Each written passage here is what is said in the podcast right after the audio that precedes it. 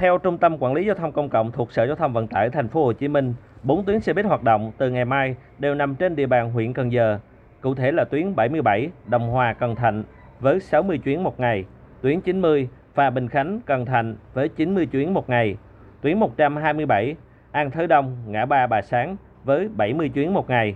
và tuyến 128 Tân Điền An Nghĩa với 70 chuyến một ngày.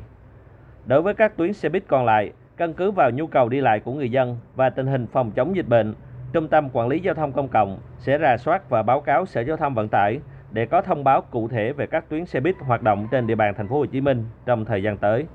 Ngoài xe buýt, từ ngày mai, các hãng taxi được đăng ký tối đa 20% số xe, vận chuyển hành khách bằng xe du lịch, đăng ký phương tiện tối đa không vượt quá 30% số xe. Các hãng xe ô tô công nghệ được phép đăng ký hoạt động tối đa không quá 10% số xe quản lý. Riêng xe ôm công nghệ chưa được phép hoạt động. Sở Giao thông Vận tải thành phố Hồ Chí Minh yêu cầu người tham gia lưu thông phải sử dụng mã QR khai báo di chuyển của ứng dụng VNEID và mã QR có thể hiện lịch sử tiêm chủng của ứng dụng y tế HCM hoặc sổ sức khỏe điện tử đến khi ứng dụng BC Covid chính thức đưa vào hoạt động.